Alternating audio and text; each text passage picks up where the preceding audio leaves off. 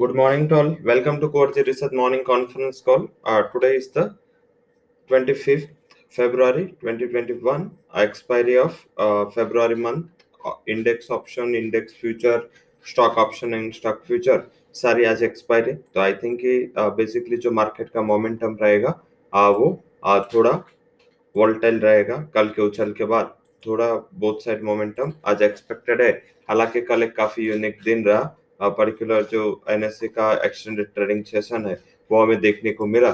शायद recent history में पहली बार ऐसा हुआ कि due to this technical glitch ये सेशन एक्सटेंड हुआ। एंड इसके बाद जो फाइनेंस मिनिस्टर का ट्वीट आया और उसके ऊपर काफ़ी अच्छी पॉजिटिविटी मार्केट में पर्टिकुलर प्राइवेट बैंक्स ने, में देखी गई।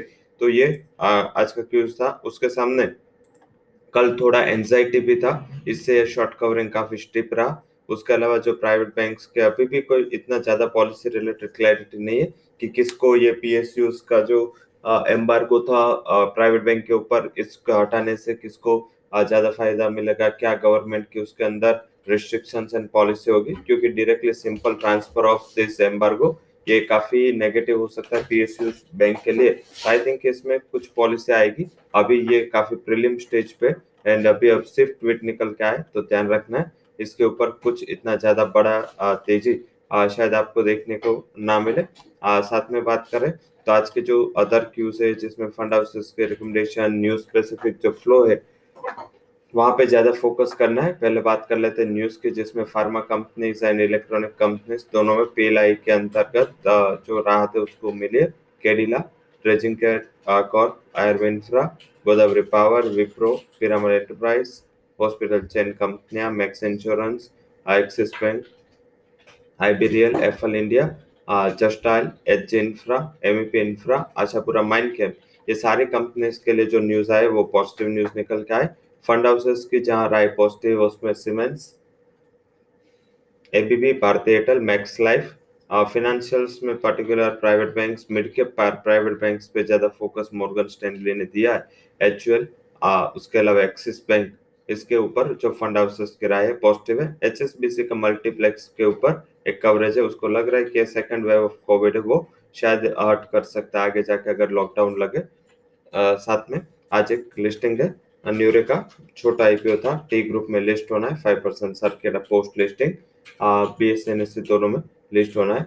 आ, उसका कोड है न्यूरेका चार सौ रुपये पर शेयर इश्यू प्राइस थी। मार्केट का सेंटिमेंट पॉजिटिव है तो शायद ये पाव के ऊपर खुलेगा, थोड़ा सस्टेन भी होगा। हालाँकि फाइव परसेंट की सर्किट है तो ये ओपन के बाद अगर सर्किट लगे तो होल्ड करना अदरवाइज़ एक बार वहाँ पे फिफ्टी परसेंट ऑफ़ पोजिशन में मुनाफा वसूली करनी चाहिए, क्योंकि छोटा साइज़ है आईपीओ का मार्केट कैप भी छोटा रहेगा। तो इससे क्या होगा कि आगे जाके जो बड़े फंड हाउसेस के एंट्री में थोड़ा बार रहेगा, क्योंकि इतने छोटे आईपीओ या इतने छोटे मार्केट कैप में शायद बड़े फंड हाउस ना लगे। जब जहाँ मैनेजमेंट ने अभी सेटल किया है, वहाँ पे शायद ये फंड आते हुए दिखे छोटी क्वांटिटी में।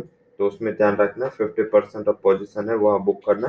क्रूड के दाम ओवरनाइट देखे तो दो से तीन डॉलर बढ़े तो उसका फ़ायदा किसको मिलेगा? तो ऑयल अपस्ट्रीम कंपनियाँ जो ऑयल इंफ्रास्ट्रक्चर ऑयल एक्सप्लोरेशन है एज वेल एज ऑयल के लॉजिस्टिक के साथ जुड़ी कंपनियाँ हैं। Aban offshore Oil India O N G C Hind oil Selan exploration Jindal drilling ये सारी कंपनीज़ के लिए पॉजिटिव न्यूज़ है ये। आ, तो ये सारे चले गए इंडस्ट्रियल्स चले गए। फाइनेंशियल्स जो कल की रैली थी वो आज सेकंड डे भी हो सकती है। मेटल बेच मेटल में कल काफ़ी अच्छी शॉर्ट कवरिंग इवनिंग में देखी गई तो उसका फ़ायदा मेटल स्टॉक्स को मिलेगा।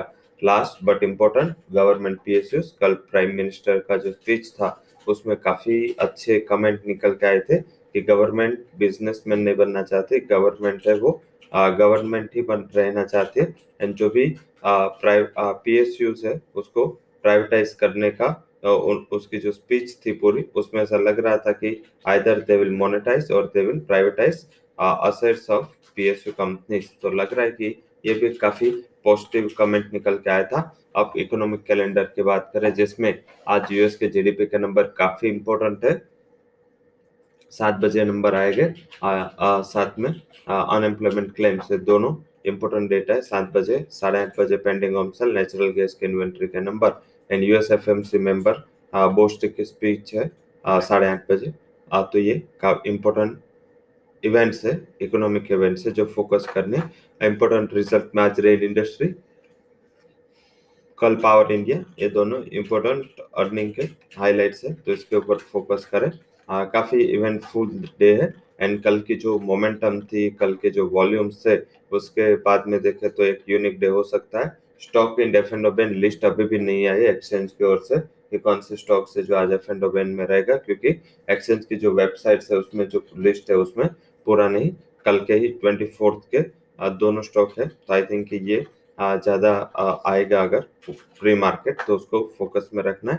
उसके अलावा आज मार्केट में बाय डिप्स रहना है। अगर गैप अप खुले मार्केट अवॉइड करना है। सेकंड अगर आप एस सिक्स निफ्टी देख रहे हो तो उसको ज़्यादा तवज्जो ना दे, क्योंकि एस सिक्स निफ्टी अभी दिख रहा है टू फोर्टी पॉइंट प्लस और कल के क्लोज से अगर हम एडजस्ट करें तो ये जो लेवल है, वो around around fifty point plus है। ध्यान रखें टू हंड्रेड पॉइंट्स जो दिख रहा है, वो उसमें कल का जो साढ़े तीन से पाँच का एडजस्टमेंट है, पौने चार से पाँच का, वो एडजस्टमेंट निफ्टी में एस सी निफ्टी में एटलीस्ट नहीं है। तो ध्यान में रखना है। साथ में आज का Asian peers like Hong Kong and Taiwan की भी आज एक्सपायरी है। तो इससे वहाँ भी थोड़ी वोल्टालिटी सेकंड हाफ़ में बंद होते साढ़े बारह बजे से डेढ़ बजे तक रहेगी। तो आई थिंक उसको भी ज़्यादा फोकस करना है। तब जो वोल्टालिटी उसमें ज़्यादा फंसना नहीं। आपका पोजीशन ऑप्शन से होना चाहिए। फ्यूचर से भी आप पोजीशन ले सकते हैं बट उसमें बायो डिप्स का strategy So that's all recommendations from Coach Equity Commodity and Currency Research. For details, you can visit our website. Thank you all for joining conference.